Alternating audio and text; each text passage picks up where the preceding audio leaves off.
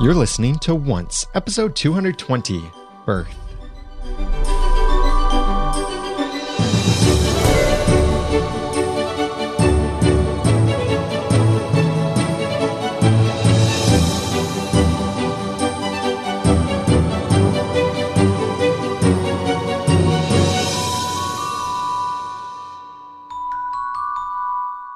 Welcome back to another episode of Once, the unofficial podcast for ABC's TV show Once Upon a Time. I'm Daniel J. Lewis. I'm Jeremy Laughlin. And we've rewatched this episode, Birth, and we will, for this episode of the podcast, only be talking about this episode, Birth. In the initial reactions, we said we might just altogether skip talking about the Bear King but there is some great stuff to talk about. So we'll have a separate episode. and then it would be like the lost episode of Once Upon a Time or of Once podcast. And that would just be weird. Right. We are fans of the show. So why skip talking about an episode? We We're, wouldn't have skipped it if it hadn't been following birth, which was a tough act to follow. Right. Exactly. Any, any act is hard following birth, except for Zelena, who apparently is great at doing anything after birth. you said afterbirth. so we will have an episode that you'll be able to enjoy for Thanksgiving, and that will be about the episode of Once Upon a Time, The Bear King. And that will release a couple days after this one, or it might be available by the time that you're listening to this right now. So we will have this separate discussion there, but there won't be any time for you to send your feedback in for that episode because we'll be recording it almost right after we finish recording this episode with that as clear as could be, I want to give props to Alina Harris, who sent in this feedback several weeks ago. This was on oh. the episode Dreamcatcher. Alina said, What if Emma isn't the dark one? And she's only pretending to be with Merlin's help because Hook is really the dark one. She could be training Rumple to fight Hook because he is the only one who knew Hook the longest. The only reason I thought of this theory is because of what Merida said all a man needs is a sword and one good hand. So it was Alina who had originally predicted in some way that Hook was actually a dark one. Now, we talked about that feedback in another episode, did we not? Right. That was in the episode Dreamcatcher. So I'm going to have to go back and listen to what I said in response to that. Nobody else go listen. I think just me. I'll just go listen. I think in general we'd said something like, "Oh, that's that's really interesting theory," and there seem to be some things that could support that, but I don't know. It seems kind of a stretch. And look at this. So great job, Alina, on that prediction. I wanted to give you the credit since you were the one that uh, said that. I'm sure in the forum some other people had suggested it too. In fact, I know some others had. Alina was one who sent that in almost right away. She sends her feedback in very quickly. So props to you, Alina, for sending that in. You get to hear early. your name in sound waves if you send in your good theories early. So let's talk about this episode of Once Upon a Time Birth. And if you want to follow along in the show notes, they're at oncepodcast.com slash 220. And that's where you can also go to share this episode with all of your friends, families on Twitter and Facebook, Pinterest, and all of that kind of stuff. So it starts out back in the past with Emma bringing the Allspark to Granny's. yes. I loved how they froze the frame there and just froze everything with the key in mid transition. Pretty creepy. Yeah. And I loved seeing Granny's crossbow again. And not only Granny had a crossbow in this episode, but Belle. True. Have we ever seen Belle holding a weapon intending to use it? Uh, I mean, it depends on how you define weapon she uses books pretty well as weapons. Yeah. I think she has used weapons, wielded weapons, one might say. I just can't remember any specific examples of when. I feel like she has, though. But in her case, I don't know where she got a crossbow, but I think they're pretty awesome. They should probably be around more. I don't know what she thought it was going to do against Emma. Well, yeah. Unless they put squid ink on it, but that's that's it. We'll no. get to that. We'll get to that later. So as Emma is then trying to light the flame, challenged by Merlin and really Arthur speaking through Merlin, we learn about Operation Light Swan. yeah. Had they ever said Dark Swan though? No, not Operation Dark Swan. Well, of course. But they have referred someone did refer to Emma as the Dark Swan. Yeah. Zelena, I believe. Yeah.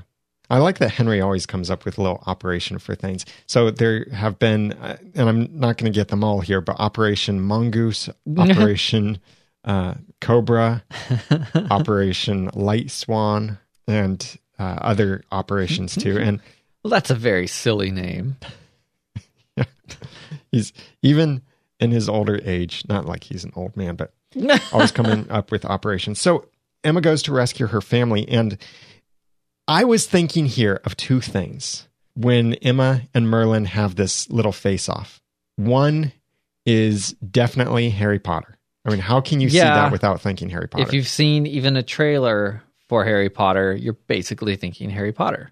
And then the other thing I was thinking of is if you've seen Harry Potter, then also look up how Harry Potter should have ended on Oh, YouTube. gosh. And you'll recognize they make fun of a very similar thing. I'm pointing my wand as hard as I can. That's basically what Emma and Merlin were doing is pointing their hands as hard as they can. There was so much happening in their minds that you don't know about.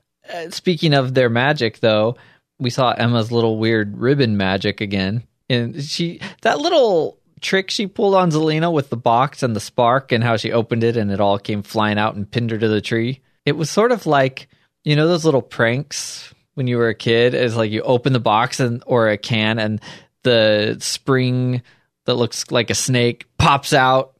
It was like that. Hmm. Yeah. I don't know how Emma trapped a little bit of magic inside that box or why that made Zelena incapable of poofing them until she was I guess Arthur cut the magic ribbons and then they could poof. He did cut them. Yeah. Maybe Zelena has to be able to use her full gesture of her hand in order to poof. Maybe. It's a good thing speaking of poof that Merlin decided to use some tricky tricky vines to kill Snow. Mhm. because I mean he could have probably just turned her to dust or maybe to actual snow. That would have been weird. But There wouldn't have been time to save her then. yeah. Yeah, they needed time to save her, needed time to do something dramatic looking, I guess. And maybe he was also trying to buy time a little bit. So that maybe he could overpower or, Or- someone could stop him. Emma could stop him. Yeah. Now, that he could overpower the darkness is really the interesting part of this scene. Well, it wasn't did is that how she said it? Was he overpowering darkness because it's not darkness that was making him do it. It was just Arthur tethering him to the sword. True, but Arthur was getting him to do something dark. And I think the whole tethering him to the sword seemed to make darkness because later on it was alluded to that by Emma's tethering Hook to the sword that that would transfer the darkness from Merlin to Hook. And we saw the darkness come out of Merlin, Yeah. but he's never given over to the darkness. Mm, yeah, yeah, that's a whole discussion for that scene because I don't understand. Right. So the the main thing here is that he's overpowering the will of the person using the tethering device. Right. Which is supposed to be impossible. I can I can buy that he can do it.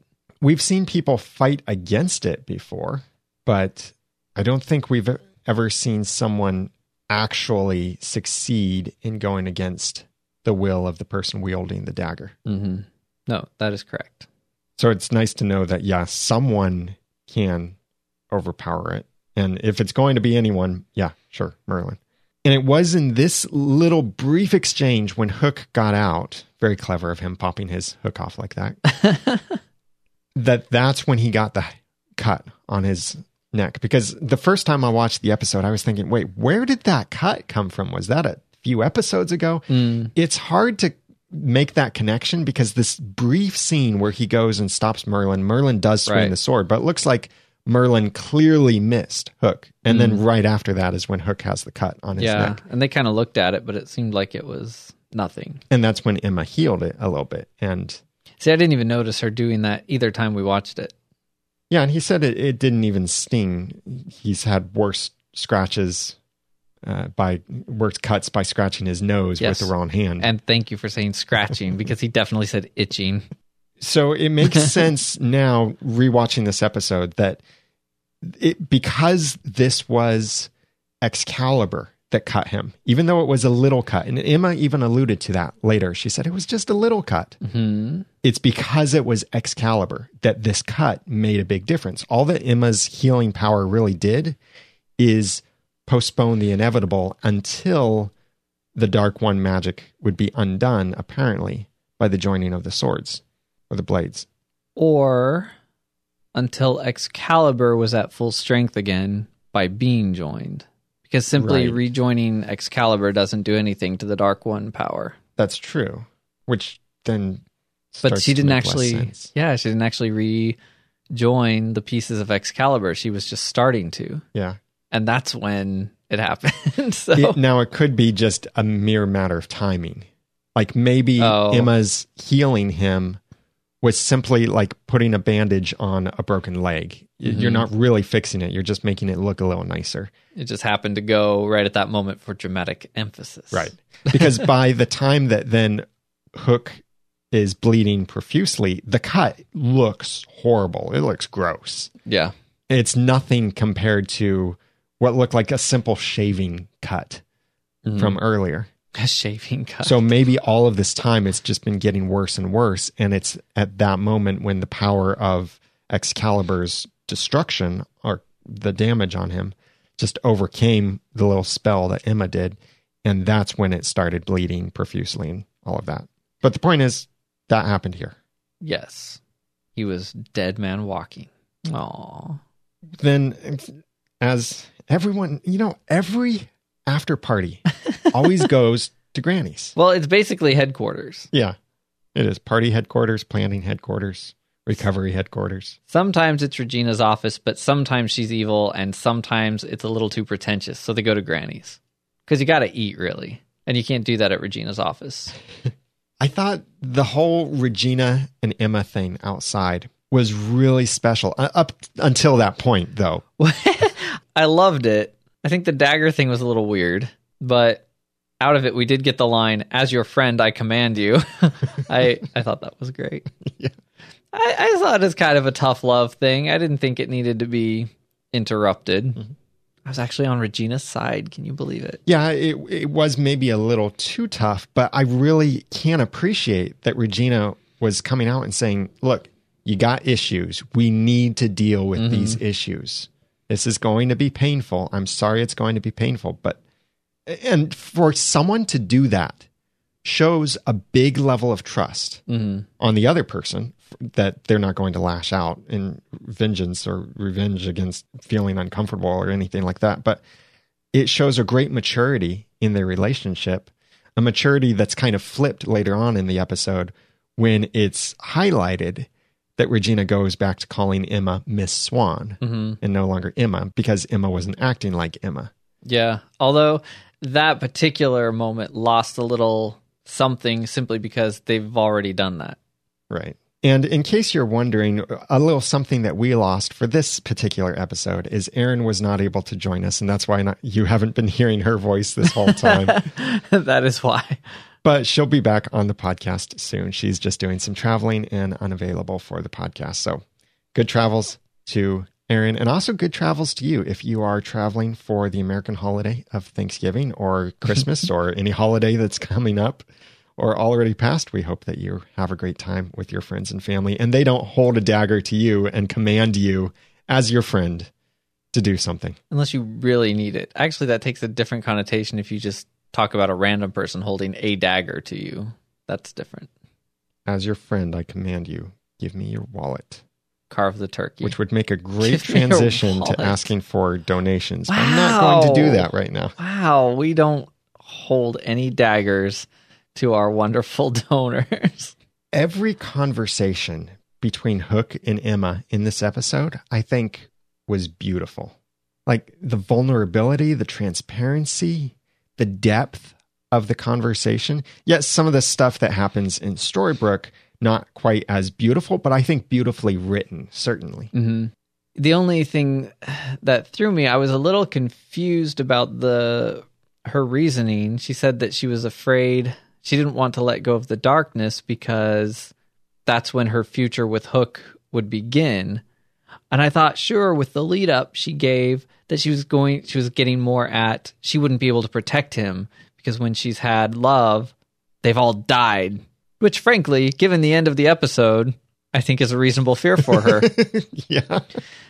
so I thought that was going to be the reason that she didn't want to give it up is that she wanted to, she felt like if they were going to have a future, she needed more power to protect him. Mhm.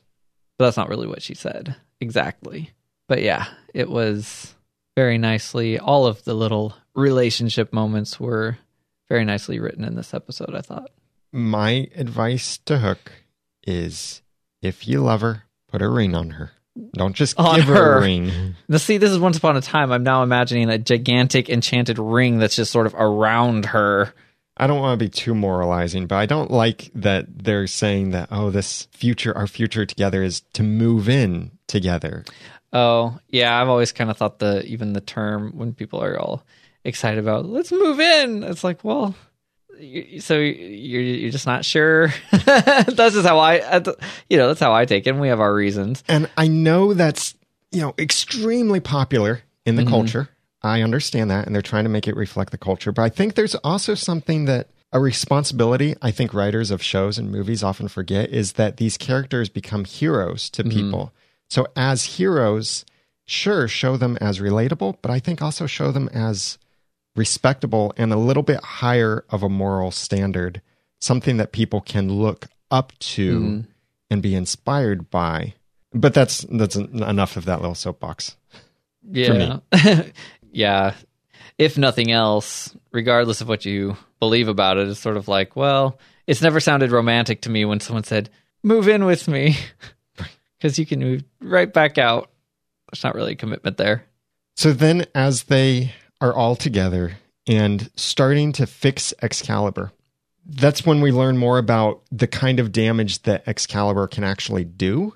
And it does make me wonder has Arthur ever used Excalibur to harm someone? Probably not, because Arthur's use of Excalibur seems limited to just pulling it partially out of the sheath. he was just always he was just afraid. I mean, he never wanted to show anyone the broken end of it. So he's like, "Look, there's this Excalibur, totally the whole sword in this sheath and scabbard thing. I will never show it to you. Don't make me use this. It's so powerful. I just won't take it all the way out. I'll just keep it right here. That's all you need to see." Now, I know in, in the initial reactions, I said, why was it that Emma suddenly changed into her Dark Swan form after she uh, tethered Hook to the sword? Mm-hmm. But that goes in line with what Merlin had actually said here in this scene in Granny's. He said that tethering Hook to the sword would be her final step to dark. So that was not a murder for her, but it was that thing that then, because she did that, that is what transformed her. But why? Yeah, yeah. Why? I don't know. Yeah, so this is that whole thing. And for once, I kind of wish Regina had stood in the middle of a room and just sort of explained all the technical details. She she only gave us one detail, which was that the dagger could make her look but not force her to see the truth. But in this situation, I don't understand anything that happened. I thought I did when I watched it the first time, but watching it this time, I mean, we talked about how we didn't understand the darkness coming out of Merlin because he wasn't dark. And what I thought Emma said was, I can untether you from the sword and tether Hook to it, and then you can save Hook. And I don't understand why, if he wasn't being controlled, Merlin had to be untethered from the sword in order to help. Number one. Number two, in order for Merlin to help Hook, why did Hook have to be tethered to the sword? So that's two. Number three, why did tethering Hook to Excalibur cause him to become a Dark One when tethering never had anything to do with the power or transferring it or anything? And number 3 four, four, I'm on four. Number four, why, when Merlin had never been tethered to a thing before, did changing that cause something to happen to him? We still don't actually know what, but perhaps a loss of his power.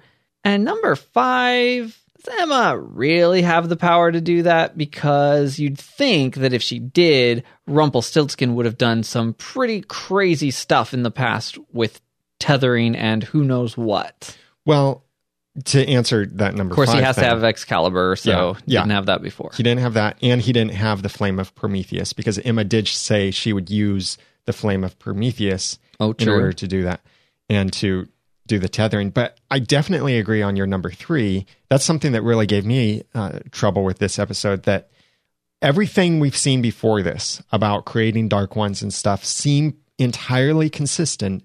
That it came from the dagger Mm-hmm. and Excalibur in some way. And I was even okay, the more I thought about it, okay with the thought of it being possible for Arthur to tether Merlin to Excalibur because Merlin got his magic from Excalibur's former state. So I was okay with the mm-hmm. thought of, okay, someone can be tethered to the object from which they got their power and, And at the very least, they've shown Zelena to be pretty powerful. So if Merlin could do it, maybe there's a chance Zelena could do it too with the right recipe, so to speak. right? I still find that doubtful, but at least out of all of them, she's the one they've shown to be sort of perhaps on the top of the magic power chain other than Merlin. And remember, Zelena was also tethered because her body was destroyed, but her Mm. life continued on because of her being tethered to that little necklace and then going back and uh, all of Oh, that that's that brought her to today. That's not quite the same tethering as we have here, but yeah, all of this. So bringing that to Hook being tethered to the sword, that's where things totally break. Yeah. I think Yeah. uh, the other stuff I actually am okay with the other tetherings, but this one, I They should have found a way It's to of make him stretch. drink something off of Excalibur. yeah. that I almost would have believed more. like as long as the liquid touches Excalibur, yeah, and then he drinks it, he'll, he'll get power, I guess. Though, like, yeah, it's strange. I don't think I totally understand the mechanics of this But it apparently makes two dark ones. for the price of one. Yeah. Sort of. Now their names are on Excalibur together. Isn't that cute? So he's the dark one in Camelot then, and he seems to be a somewhat menacing dark one. Seems And- to be only based on a scowl and a l- three weeks later threatening statement made against Emma. And Zelena seems to know something about maybe what else he did. And I love Hmm. now the connection that you brought out that uh, it was probably Dark One Hook who scared Merlin while he was making the voicemail. Right. the voice. and and that makes total sense now and so my thought is that especially when you look at all of the negative emotion that hook has been expressing over the last several episodes and how he's been losing his temper and being extremely impatient with people and irritable i could see that him as the dark one is a nightmare for people because here is someone that is coming to the dark one with all of this darkness already that Yeah. they've worked very hard to hold back but that comes out every now and then still. Whereas look at all of the other dark ones that we know about hmm and they've been uh, i'm going to make a somewhat slightly incorrect philosophical statement here but they've been essentially good people you know, good citizens. I'll put it that way they've been good citizens rumpelstiltskin a coward yes but a good citizen we don't know about zoso we don't know about uh, gorgon we don't know about any of the other dark ones other than nimue and she was a good citizen Hmm. as far as we know Yeah. but here, Hook has not been a good citizen. He's been a rebel. He's been a villain. Yes, he has uh, repented of that mostly, but it's a constant battle for him. And he said it's taken him centuries to overcome the darkness. Yeah. And now he's the dark one. So I think all of that darkness that's been welled up inside him is now coming out. And then he's terrorizing the countryside. You know, it's interesting. This is, however, it worked. It's the exact thing that Emma saved Regina from, only she did it to Hook. Mhm. To save his life, yeah, but did she save his life? Is this his life if he's now a dark one? Well, he does get to live. That's one perk. I think Regina should just erase their memories, and then neither one of them have to remember that they're dark ones at all. then they'll be fine. Well, that's really why I think Emma erased their memories. I don't think it should work that way if you're wondering about that tone, but um, Yeah. well, and I I came up with this theory last night while I was sleeping. well, not while I was sleeping, but just before I was sleeping. that it just hit me. wow. I think I know why Merlin isn't in Storybrooke. Oh, We've seen him in Camelot up Uh-huh. until this point, and I don't think this was his death here. No, the, No, I the darkness so leading him. No, but I think that Merlin saw what was happening, worked with Emma on what to do, and Merlin cast the curse or did whatever it was that sent everyone back to Storybrooke. But his doing so meant sacrificing his life. So Merlin gave his life to save everyone else. he's probably just a tree now in a field of Middlemist flowers. probably. And in that field of Middlemist flowers, oh, what a what beautiful conversation between Hook and Emma. I mean, and I felt like crying every time I was watching it, hearing Emma saying, "That's not good enough for me." And yes, there's some selfishness there, certainly, a lot of selfishness, but also a lot of beautiful love and pain like I said earlier, the conversations between Hook and Emma in this episode have been beautifully written. And this scene in the field of Middlemist Flowers, certainly no exception. But you know what else is beautifully written? that is the notes from our kind heroes Aw. and the donations and the support that they give us episode after episode, keeping the podcast going. So I would love to thank our heroes for this episode David Newland, Lisa Slack, and our 29 heroes on Patreon. Thank you so much for keeping the podcast going, helping to cover the expenses of running the podcast, and supporting it month after month.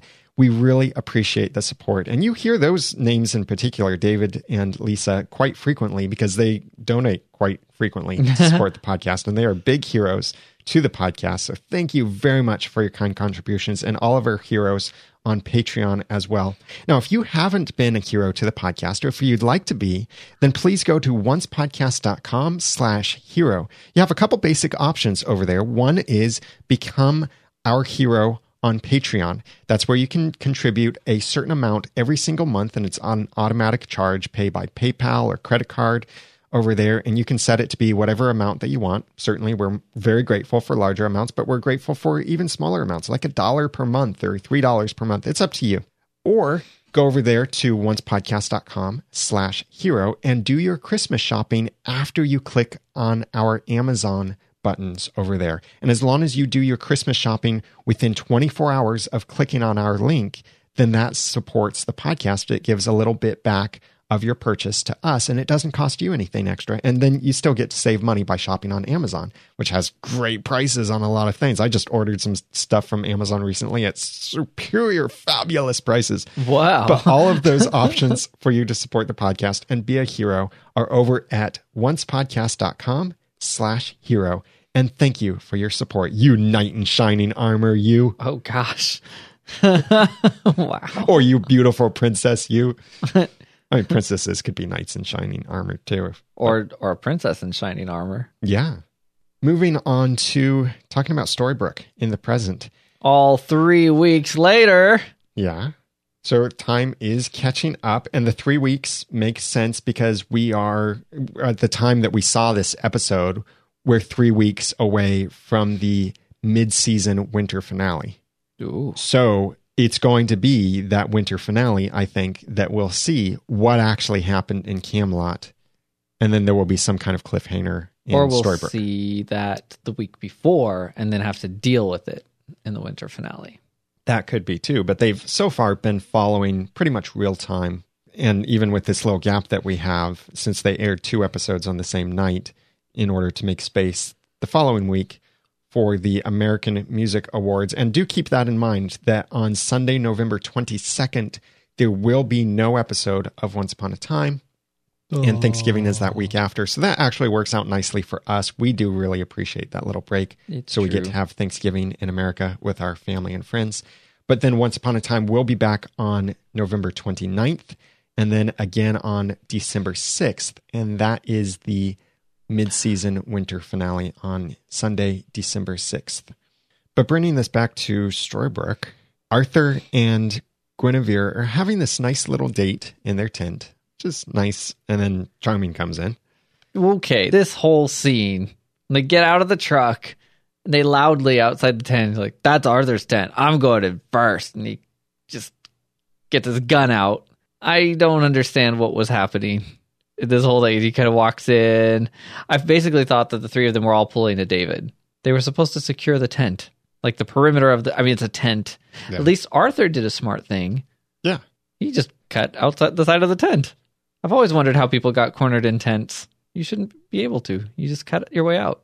And why did he run? Other than being found out, it seemed like he wa- decided to run when they asked about Nimue. Uh, well, he was also being confronted about everything. Yeah. You know what was great about his running too? Totally just left Guinevere to just get arrested or whatever. I don't, I don't know if you call it arrested at that point anymore. It's more like just captured, Yeah. detained. I don't know. They're mixing worlds. Uh, so so David and the boys were all kind of pulling a David and sort of not catching Arthur, but then he pulls an Arthur and trips over the tree when he jumps. Then Emma pulled an Emma and saved Hook. It was good. But you think he ran because they mentioned Nimue? Yeah. When they mentioned Nimue, Guinevere looked at him. Now, that could just be the look of, who's Nimue? Or, Or why don't I have any Oh. lines in this episode? but it was at the mention of Nimue that he decides to run. That's when Guinevere gets up. That's when he starts positioning himself to flip the table and run. Yeah. So, what does he know about Nimue and how? Because Nimue was long before his time. and she's so gone. Like we totally know what happened to her.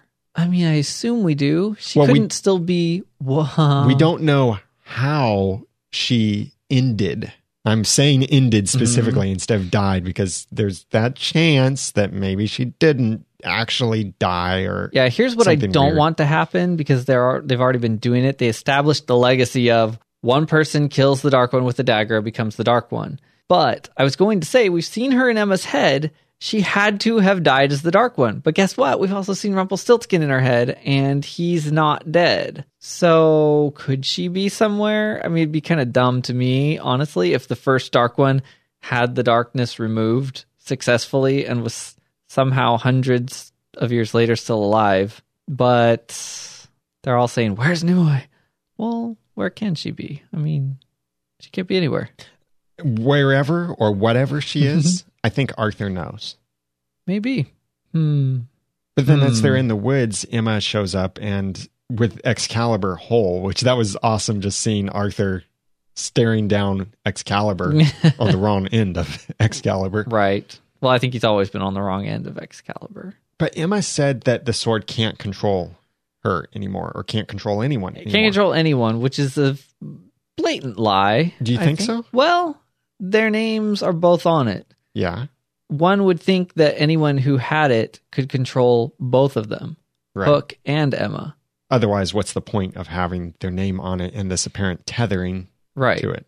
You're either tethered or you're not. I'm sorry. yeah. Unless she was maybe that was her name marked out as well. I don't think it was. Her name was still on the dagger end. Right. So the glamour wasn't hiding her name. So I guess it's not controlling her if she's holding it. Maybe that's what she was meaning. But I still think she was kind of lying. Yeah. Eh, probably. Because she still didn't want Hook to know at that point in the episode. Hook Right. didn't know. And she said that she's doing all of this for him, which makes me think of the couple pop songs that we've heard referenced in this episode.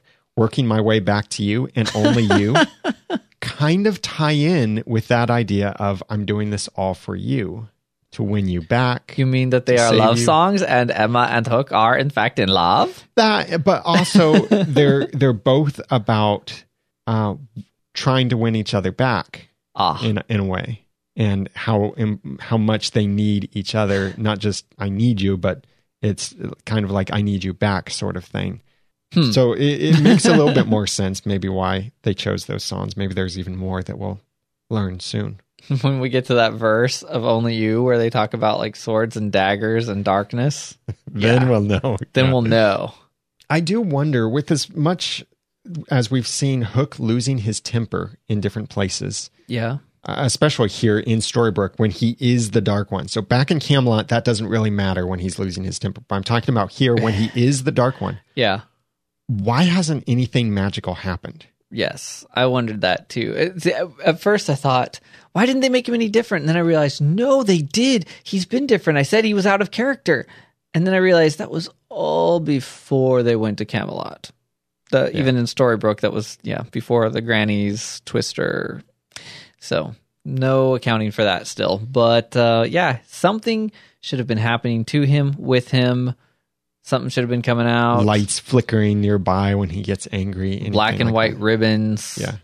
I do really want to know whether they've hidden some other clues that he was the Dark One, like certain things happening. He has been dressed in dark clothing. For his entire life. Yeah. uh, hmm. Would it be way too cynical to wonder if they knew he would be a dark one at the beginning of the season? I would like to think that they did. I would too. I feel like they at least plan out a story arc Yeah. ahead, if not two. I think. I think it's all been there. I don't see how certain other plot elements would have made sense, even if they. I don't think they even did the placeholder thing where they know someone's going to be a dark one, but they don't know who, because it just makes too much sense the way it is. Emma wouldn't behave the way that she's been behaving if it were someone else or something else that had happened. Right. So I think it all makes sense. It's just from the standpoint of Hook being a legit dark one. Maybe he's not. Maybe that's part of the point because we don't really understand how this happened and it makes not a whole lot of sense. So maybe it's a diminished version. And it's not like the authors were being squeezed to come up with another episode of Once Upon a Time, the Bear King. but uh, no, we'll just address that in our next episode of the podcast. But I do think they had this mm-hmm. in mind for a while and have been working toward this, which I think is really cool. Working unexpected. their way back to it. Yeah, exactly. Yeah. See, it all comes back in. Only you would make that connection. so Hook then goes to Gold Shop, where, sorry, Jeremy, there's no squid ink for you. I was really upset. no, the second they started talking about Squid Ink, I was already leery of the remainder of the episode, and my Twitter notifications started lighting up as people cried out in sympathy, knowing how I felt at the mention of Squid Ink. But at least they're being consistent with the rules of Squid Ink. This time, yes. Yeah. Which it was a modification, which is the root of my objection to Squid Ink because it was part of our original Once Upon a Time lore. I mean, what was that? Episode three, where they froze, Cinderella froze Rumpelstiltskin to capture him. The reason he was in the dungeon for Snow and Charming to talk to in the first place. It was all because he used an enchanted quill to sign. Right. And they And did then they say went it back. was enchanted. Yes, and then they went back, and he even, I believe, questioned where she got the quill and was like, "Oh, it's interesting." What a lovely quill. And we even- did you get it? Right, and we thought he wanted to be captured. He knew he signed anyway, whether he did or not. None of that mattered. But then they went back in season two and they said, "Ah, no, it was the ink. It wasn't the quill." And I cried foul, and I've never stopped. But then they started doing interesting things like finding Emma written in squid ink, and he they blow it off the page and it melts bars, and it's like, okay, you can do anything with squid ink. But at least here, It's something we've seen them do. they went back before. to the original even though it was a change they said squid ink freezes even the most powerful even a dark one and that's what they did. They froze a dark one with squid ink. So it almost felt right. Almost. Yeah. i would have rather that they just like jabbed her with that quill but they used squid ink and that's all right. I was wondering what's the significance of the snow globe that Rumpel was looking at. oh you gotta have a snow globe And apparently Hook thinks so too. Because you didn't really see this, and it's clear that something must have been deleted or cut. Because Rumpel was looking at the snow globe when Hook came in. Rumpel puts it down. We never see Hook pick it up. But when Hook leaves Gold's shop, Hook is carrying the snow globe and shaking it in his hands as he's walking away. hmm Which made me wonder if there's something significant about that, but something they had to cut a little bit or just didn't make sense or something that might come into play somewhere else. Or maybe it was just reminding us of season four, which I don't know why. Reminded us of season four. After all, we did get nice reminders of other things in this episode. We did. They even Forgotten used the word island. imbued. Yeah. but I did wonder whether Gold can recognize the Dark One inside of Hook. Hmm, that's interesting. He didn't seem to, but then again, the kinds of things that he was saying, I realized could go either way because he was focusing primarily on the fact that Hook should find out what Emma did. hmm Nothing about you need to discover any, something about you. Yeah, what he recognized in Emma was her regret. Yeah. And he s- said the key to finding out what's going on is finding out what she's atoning for, which was smart. Mhm. Takes one to know one, I guess. But does it take a dark one to know a dark one? No. Zelena somehow knew Hook was the dark one. Maybe she could feel it once the cuff was taken off. I don't know. that confused me too. I wasn't sure how she came back inside knowing so much. Yeah. Did she just happen to wander out and in that short of time find the right dream catcher and watch it and go, oh, that's what happened? Now, you know, that could have been it because she did come back with that dream Mhm. catcher. So, coming back to this, I'm thinking maybe Hook was not like glowing. Well, it wouldn't be glowing, but the opposite of glowing No, Zelena was glowing. in a way that that gold could detect it, especially since gold is no longer magical at all. I don't think Gold knew. Because I don't think Hook knew. But he is also very experienced, very cunning. Yeah. something to think about.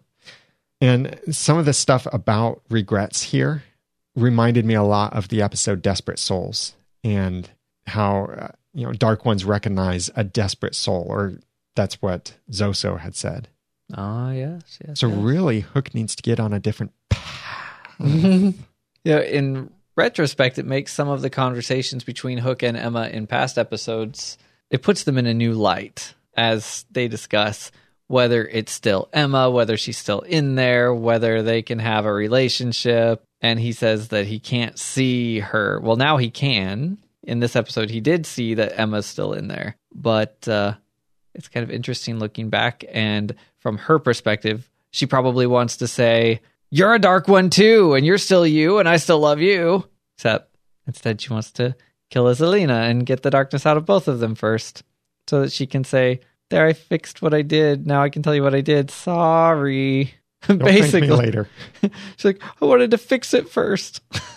Speaking of Zelena, there was a cute moment. She's reading the story of Hansel and Gretel and the Blind Witch, which nice reference to some characters from Forgotten Character Island. That's Yes. these couple episodes that were back to back certainly brought us back to several characters from Forgotten Character Island. Something that didn't quite sound right though Uh huh. is that Zelena was pregnant for two months Yeah. Because they've been in Camelot for six weeks. Yep. And that puts two weeks. I mean, two weeks. Like she hadn't just that day found out she was pregnant when she started taunting Regina from New York with it. So what? They've been back a week before Camelot? Does that make sense? Or Yeah. just a day, maybe? And unless you're really trying to get pregnant, you probably don't know to check for a couple weeks. Now, I'm I'm completely speaking from inexperience here because Jenny and I have not had kids yet. Um, so maybe like when we do have kids, I'll come back and say, "Remember what I said about then?" No, no. Jenny told me, you know, you, she starts feeling it right away, or I don't know. But um, Marion, why do you take a pregnancy test every day? then again, maybe.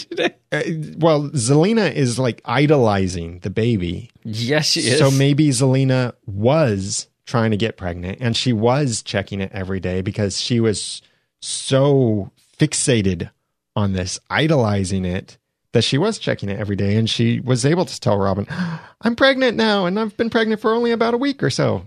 And then they go back to Storybrooke. So I could see it maybe fitting. It just seems Yeah. a little difficult to squeeze all of that together to say she's two months. Then again, when you say about two months, that could also mean two and a half months, which gives us an extra couple weeks, or Yeah. could be an incorrect estimation. Yeah. And if it's in dialogue, it's worse than a typo in your caption. We shouldn't acknowledge that anymore because it will be fixed It will be fixed. on the Blu-rays and DVDs, which you'll be able to buy from our website at oncepodcast.com eventually when they're available. So Hook decides to do a classic trust fall to uh, greatly exaggerated I don't height. think it was classic. I think it was simply exaggerated. yeah. But you're right, it was a trust fall. Don't do this anywhere. I was going to say at home, but don't do it anywhere. He mentioned Barnaby and Edgar. Going through the rings. Yeah. And I tried to look up some things about them. I couldn't really find anything. I know uh, Edgar Allan Poe wrote something about a sailor, or but uh, Edgar the sailor, I couldn't really find anything about that. And Barnaby and One Hand Jones, I couldn't find much there. We know everything about Edgar we need to know. He was drinking the captain's wine. What a scallywag. Yeah. So he's gone and his ring is with us on Hook's hand. The funny thing is, the mention of his brother Liam, I realized a, a face flashed in my mind. And then I realized, no, that wasn't once upon a time. That brother Liam was lost. that was Charlie's brother Liam, who gave Charlie a ring that said DS, which they decided meant the name of their band, Drive Shaft. So, Ah. for whatever that's worth, Oh, it's your nice. last moment of the night. Brothers Liam giving rings to brothers who are main characters. Nice. Wow, you all everybody, Jeremy. when Emma brought Hook back to her house, or really it's Hook's house, I guess, and they had this kiss again, it reminded me now that we know how things actually have been in Storybrooke, it makes perfect sense why True Love's kiss never worked between Hook and Emma Oh. in Breaking the Curse oh. because Hook was a dark one himself. Because they were cursed. So a dark one sharing a true love's kiss with a dark one breaks no curse, apparently. Apparently. Huh. That makes lots of sense. And Emma said that he would do everything in his power to stop Emma from going through with this. That makes me wonder is she saying that because that's what he did back in Camelot? That he then started going on this rampage to prevent Emma from taking away the Dark One magic. With Zelena in the hospital, it was great to see Dr. Whale again. that whole scene was so great. Yeah. And it seemed like even Robin wanted to laugh at some of this stuff. like, we now interrupt this high drama to bring you goofiness with Dr. Whale. What's with the dye job? Come on, you know you like it. Yeah, uh, David Anders, who plays Dr. Whale, is a major character on iZombie, so go watch him over there if you'd like. And he's got that hairstyle over there. So bringing it here on Once Upon a Time, okay, it's carryover. But uh, the way that they explain it away, just brilliant. I mm-hmm. thought that's that's great. Instead of just excusing it, hiding it, just pretending that his hair isn't any different, but bringing it out. And what a perfect character to have fun with that point of what Emma changes and I can't change. Besides, people did say things when Emma changed her hair, especially if he's referring to the dark one change. Mm-hmm. People said a lot of things. But of course, there's a spell that requires a baby or something from a baby, Now, where did they get that idea? Because it seems to have been a red herring. right? Well, I don't mean the spell required a red herring. I think from Merlin's spell book. Hmm. It just felt very much like Emma might have set them up to think that they needed the baby or that she needed the baby. Maybe. But I think the whole baby thing was to Emma more an inconvenience. And that's Oh, yeah. why she sped up the pregnancy, which I agree with Matthew Paul. He said this earlier in our chat uh, that the sped up pregnancy thing is kind of one of the stupidest or strangest things that we've seen. You think so? I mean, Uh, don't see, make me think too hard about that. I really, I don't have problems with the taser. Well, you don't have The- problems with the The taser. sped up pregnancy. That's well, not stupid. I, I won't say that because I do like the show, so I'm not going to call it stupid. But I think weird, odd.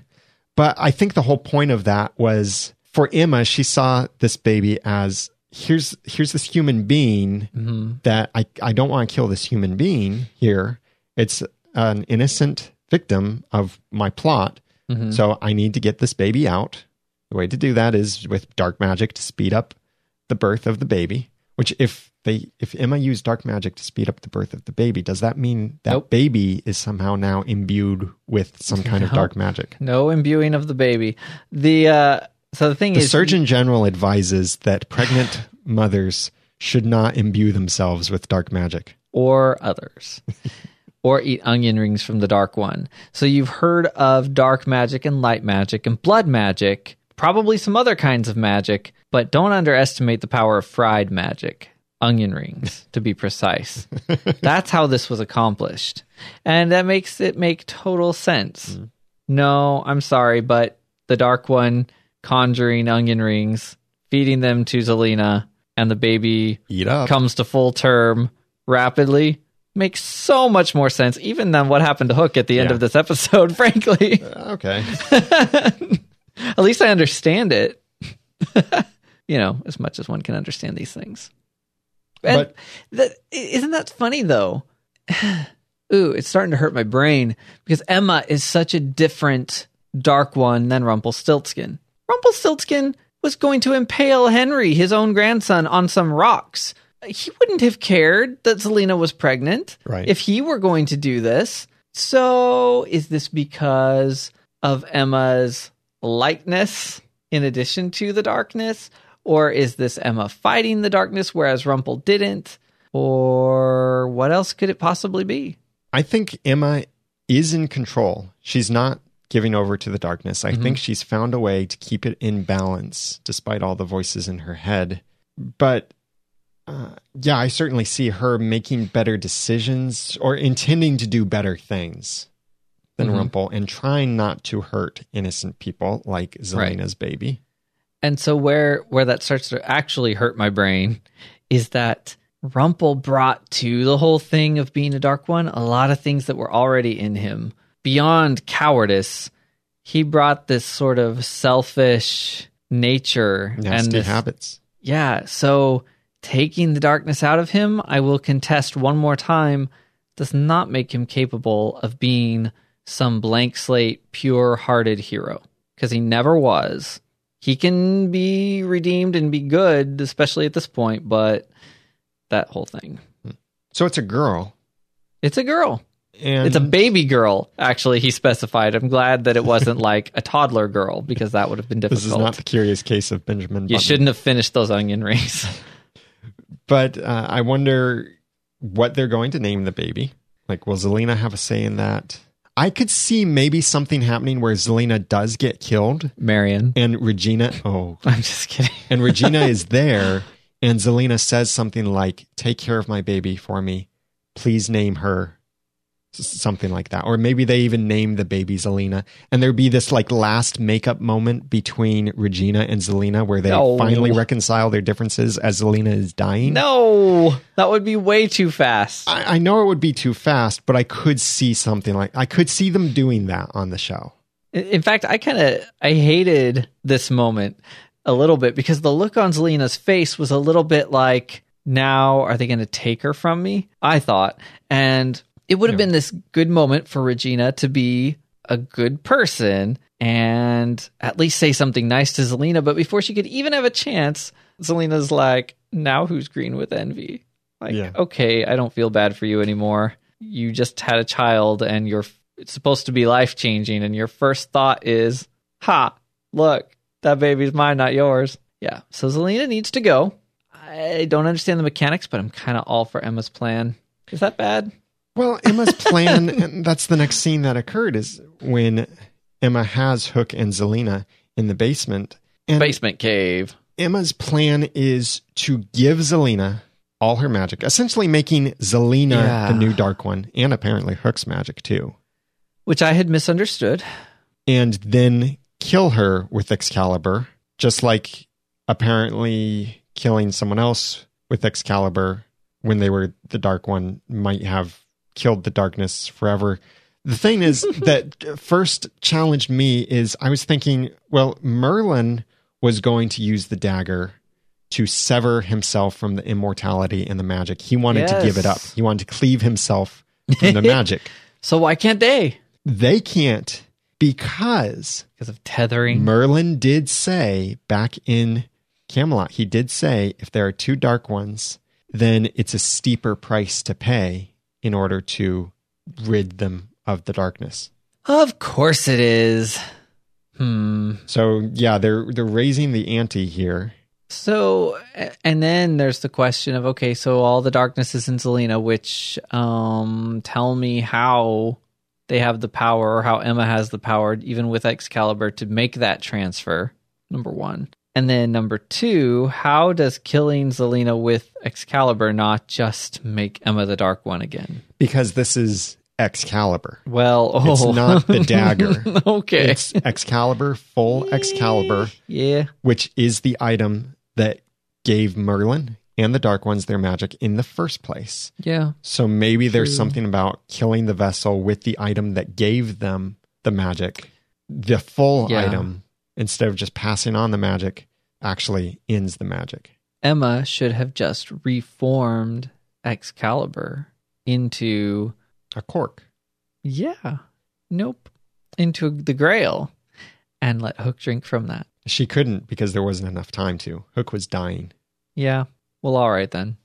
They did bring up a point of getting Merlin's help, and Emma made it obvious that Merlin can't help. So I want to know why. I've got two basic ideas on that. One is that, like I said earlier, maybe he's the one who cast the curse or whatever this was that sent everyone here. I think Merlin, though, can travel between realms without casting a curse. But whatever it was that he did to send everyone here, he sacrificed himself to do it. So he's dead.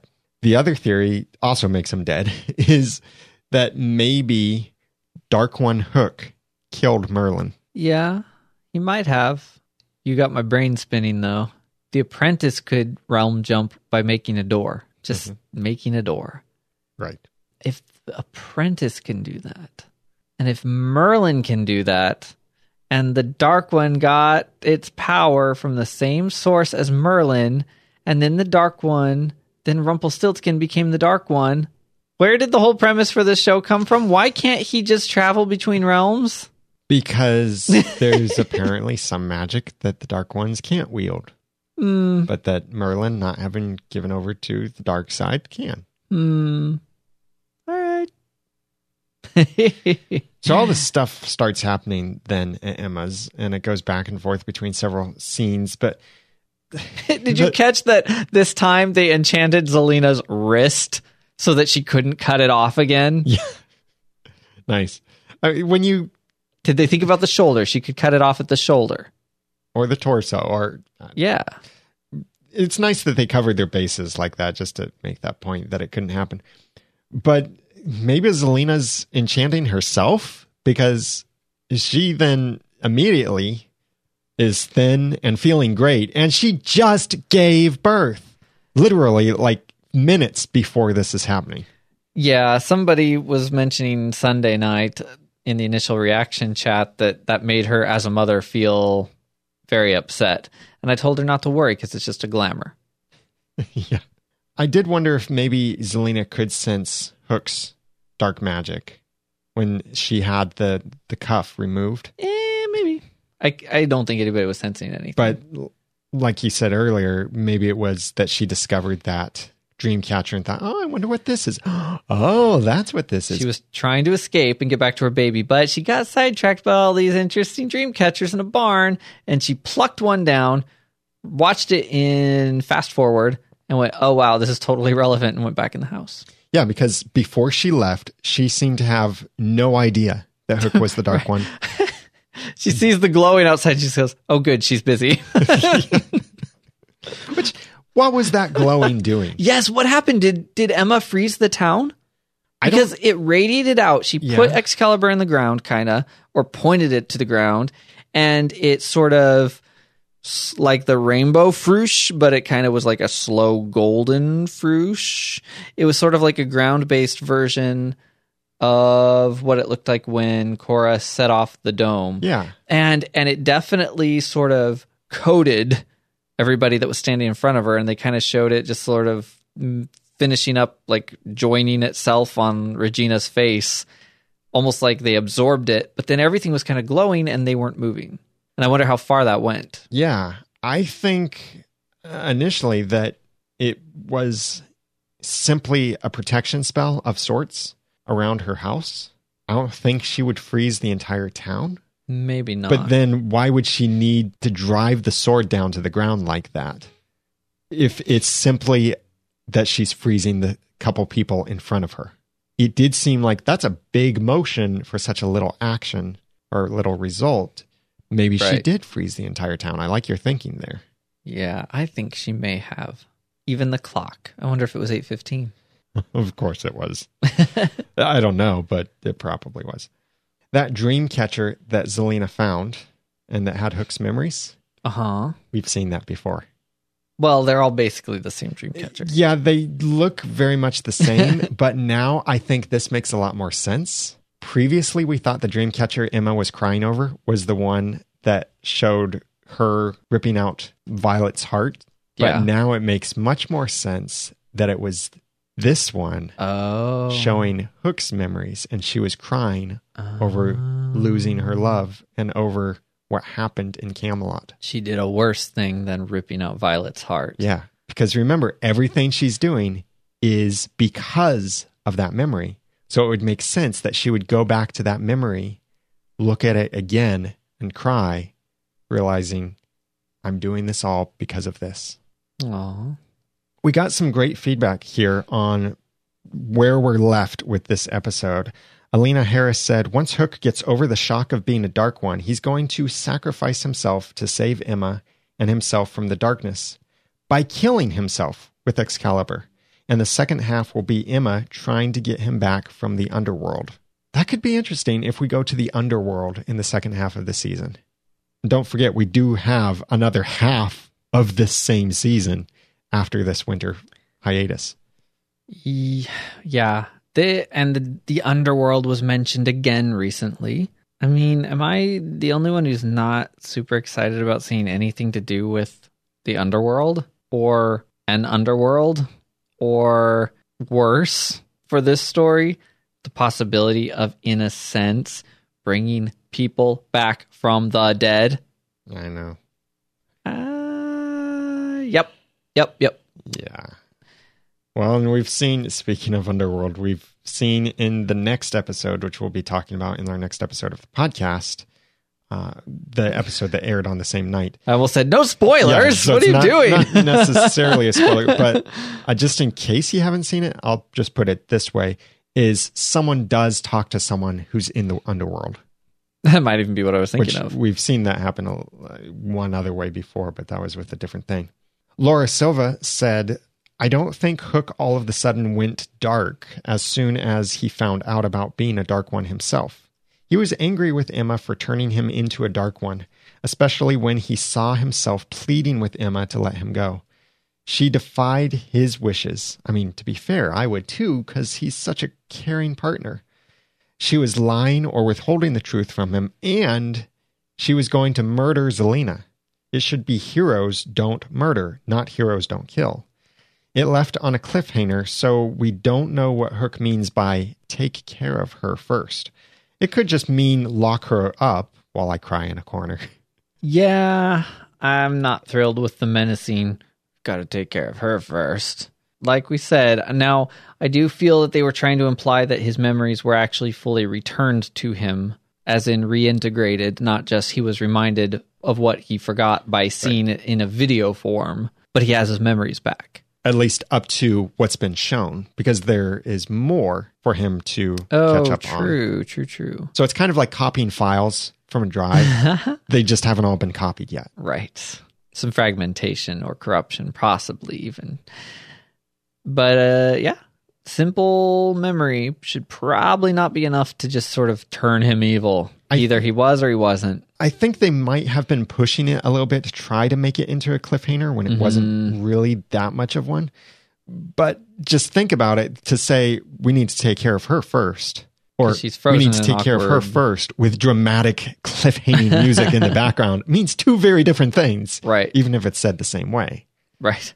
So I think that what we're going to see is that we need to take care of her first is not the way that they're overemphasizing it as a cliffhanger, hmm but it will be something nicer when we come back. Yeah, I got a question. Why did Emma have the squid ink? She stole it from Gold, Why? probably because she didn't want anyone to be able to Hmm. freeze her. Yeah, that's probably why he had it too. He said it was for a rainy day. He saves a lot of things for rainy days. I think they're definitely always saving squid ink for a rainy day. Well, speaking of rainy days, I hate to rain on the parade of this discussion, but this does conclude our discussion of this episode of Once Upon a Time. So if you'd like to continue the conversation, please comment on the show notes at oncepodcast.com slash 220 or join our forums at oncepodcast.com slash forums. The great thing about the forums is that's where you can go and start your own conversations. Instead of replying to what we share in the podcast, you can start your own conversations, share your own theories over there, get other people's feedback. It's a great place to go. It's really a community that we have over at oncepodcast.com. And when you click on the forums link over there, it's free to join, completely free and very easy to join and a great community over there. So check it out. And also go to oncepodcast.com slash 220 to share this episode out with your friends and family. We would really appreciate it if you do that. Click on those buttons to share the episode out on Twitter, Facebook, Stumble Upon, Google Plus, anywhere you'd like to. And we would really appreciate that. Something we're really grateful for that you've done for us kindly is reviewed us in iTunes. And we get reviews from all kinds of countries in iTunes. And if you're a podcaster and you're interested in getting all of your international podcast reviews automatically emailed to you on a regular basis, mypodcastreviews.com. It's a service I created for podcasters. But we got a review from Vietnam. That's awesome. Did you say good morning? Good morning, Vietnam. Kane CXDT said, Awesome podcast. There are many Once Upon a Time related podcasts out there, but this is by far my favorite. I've listened and downloaded every episode of it, and I still can't get enough of it. The level of detail that these guys get into just enlightens me with new things that I would have never thought of or noticed. It feels like I have found the holy grail of Once Upon a Time oh, podcasts. Gosh. we almost called that was the other name we were going to go with for the podcast. The Holy Grail cast. Thank you very much for that kind review, Kane. And if you haven't reviewed us yet in iTunes, Stitcher, or wherever you found us, then please go to oncepodcast.com and click on the appropriate button on the website to subscribe or review the podcast. It really encourages us and it helps people find the podcast as well. And even if you're in a different country, we can see the review, like we saw this review from Vietnam because I use my podcast reviews myself. I created the product. I use the product. I'm my own customer. It's a cool product. He's not That's only the it. president, he's also a client. Exactly. So thank you very much for the kind review in iTunes. We really, really appreciate it. So please do send us your feedback on the upcoming episodes of Once Upon a Time. I know it's going to be a long couple weeks before we have the next episode, but it will be back on Sunday, November 29th, and then Sunday, December 6th will be the mid-season winter finale. Then we have the really long hiatus. Sorry to be a downer. to Winter in up so many ways. but there will be uh, some things that we'll be working on doing during that time. The costume contest is open for voting now. Voting is open until Thanksgiving Day. So please go over to oncepodcast.com slash contest to vote for your favorite costumes over there. And there's some incredible creativity over there. And connect with us on Twitter as we'll be sharing special announcements, things we find, and when podcast episodes go live and such by following us at Once Podcast. And I'm Daniel J. Lewis on Twitter at the Ramen Noodle. I'm Jeremy Laughlin on Twitter at Phlegon. That's P H L E G O N. And also follow our fellow co-host Erin on Twitter at Erin J. Cruz since she couldn't be here tonight. This podcast would not be possible without our great team of volunteers who help make episode after episode a reality. With us and for us. So special thanks to Corbin for sorting our feedback, Jack for writing our show notes, John Buchanan for editing our episodes, Hunter Hathaway and Jacqueline for providing our spoilers. You'll hear from them in just a moment. Jacqueline and Matthew Paul moderating the forums, Keb managing our timeline, and my fellow co-hosts Jeremy, Erin, Hunter, and Jacqueline doing this podcast with me. And until next time, remember, when the Dark One brings you onion rings, don't eat them. And thanks for listening.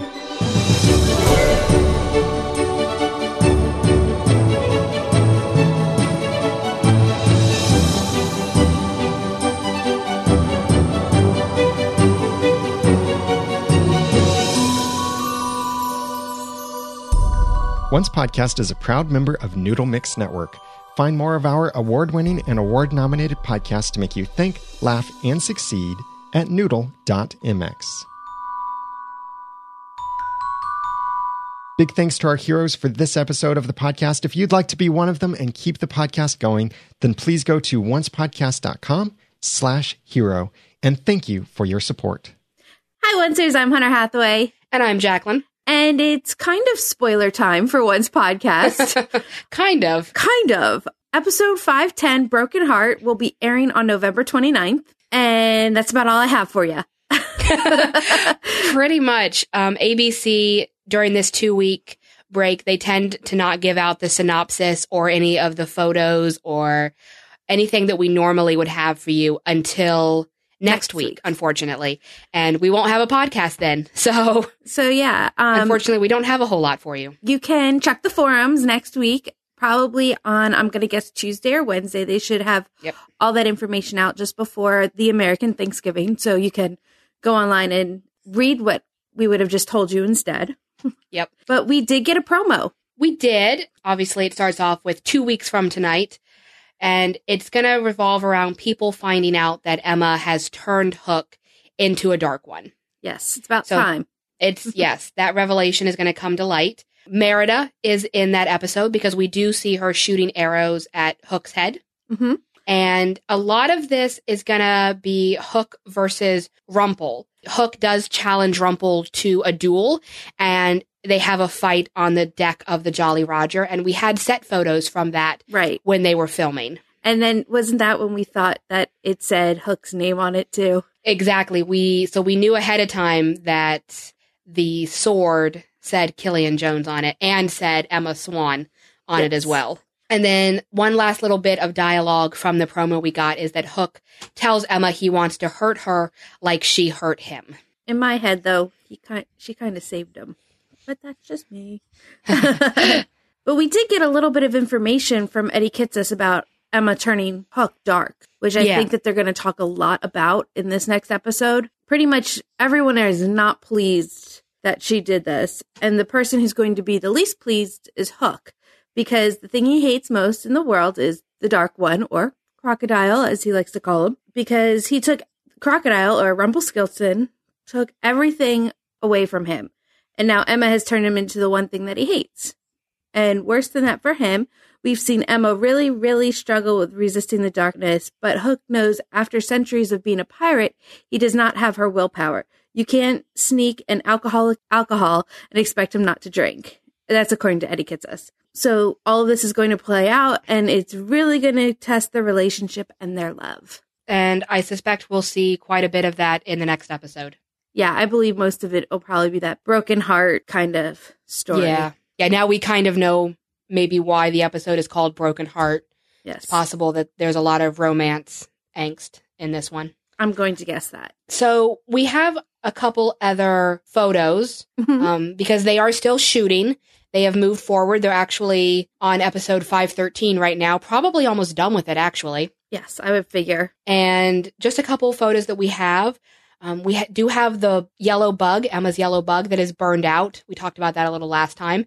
And it's starting to look more and more like they are in the underworld, but that the underworld looks like Storybrooke, but there are a couple things that are different. People are noticing different signs on the buildings, Yeah. um, and that everything, you know, you've got the clock tower actually sunk into the ground and everything. any so- given Sunday is closed. Yeah. So I'm thinking that it's the underworld, but it looks like Storybrooke, but different. And then There were some new people wandering around set during Uh-huh. episode 513. They were mostly shooting with Mary Margaret, Right? um, who had her bow and arrow. It was a young man and a young woman. And then actually, we got the casting for them after we saw them. Yes. So Jonathan Whitesell is going to be playing Hercules, hmm and he is a cutie. He's cutie and he's a newbie to the whole. he is. I was doing research on him and he really only has like 10 credits to his name. yeah. So this is probably a, a big deal for him. And they're all recent credits too, because he's in. He's going to do a guest appearance in the new X Files TV show, The 100, and I Zombie. hmm And then we have Kacey Rohl as Meg from Disney's Hercules.